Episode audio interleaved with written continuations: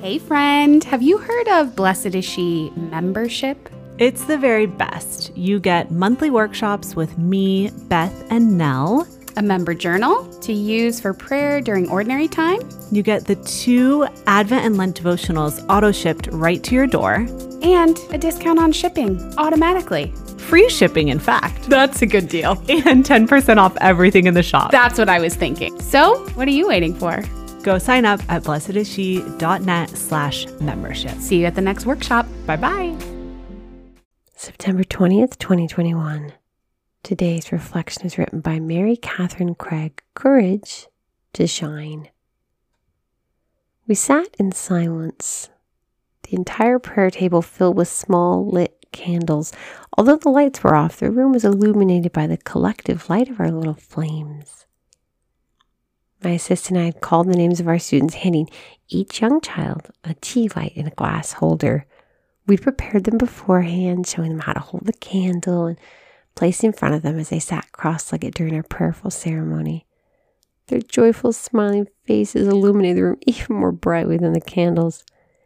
Each child was happy to be seen and to be recognized, and happy to receive a symbol of the light of Christ they'd received at baptism. The candles shone on the prayer table the entire school day, seeing the flames still alit. Many of the children took time to come and say a prayer or simply sit in silence and enjoy their beauty. There's likewise peace, joy, and solemn sacredness when we allow our God-given inner light to be given and seen by others, when we let go of our coping mechanisms of hiding and diminishing the truth about ourselves. Our authentic self can shine in its attractive radiance. What a gift to God, ourselves, and others to enter into the shining beauty of who we really are in vulnerability and truth. What do you need to do to show up more fully as your true self? Where are you afraid to shine your lamp? How can you step into greater courage to be seen by God, yourself, and others today?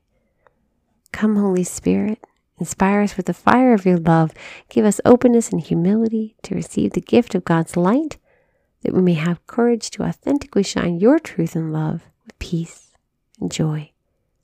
In Jesus' name, amen. Lord Jesus, we thank you for this day and for this sisterhood. Help us to allow our lights to shine. We ask this in your holy and precious name. Amen.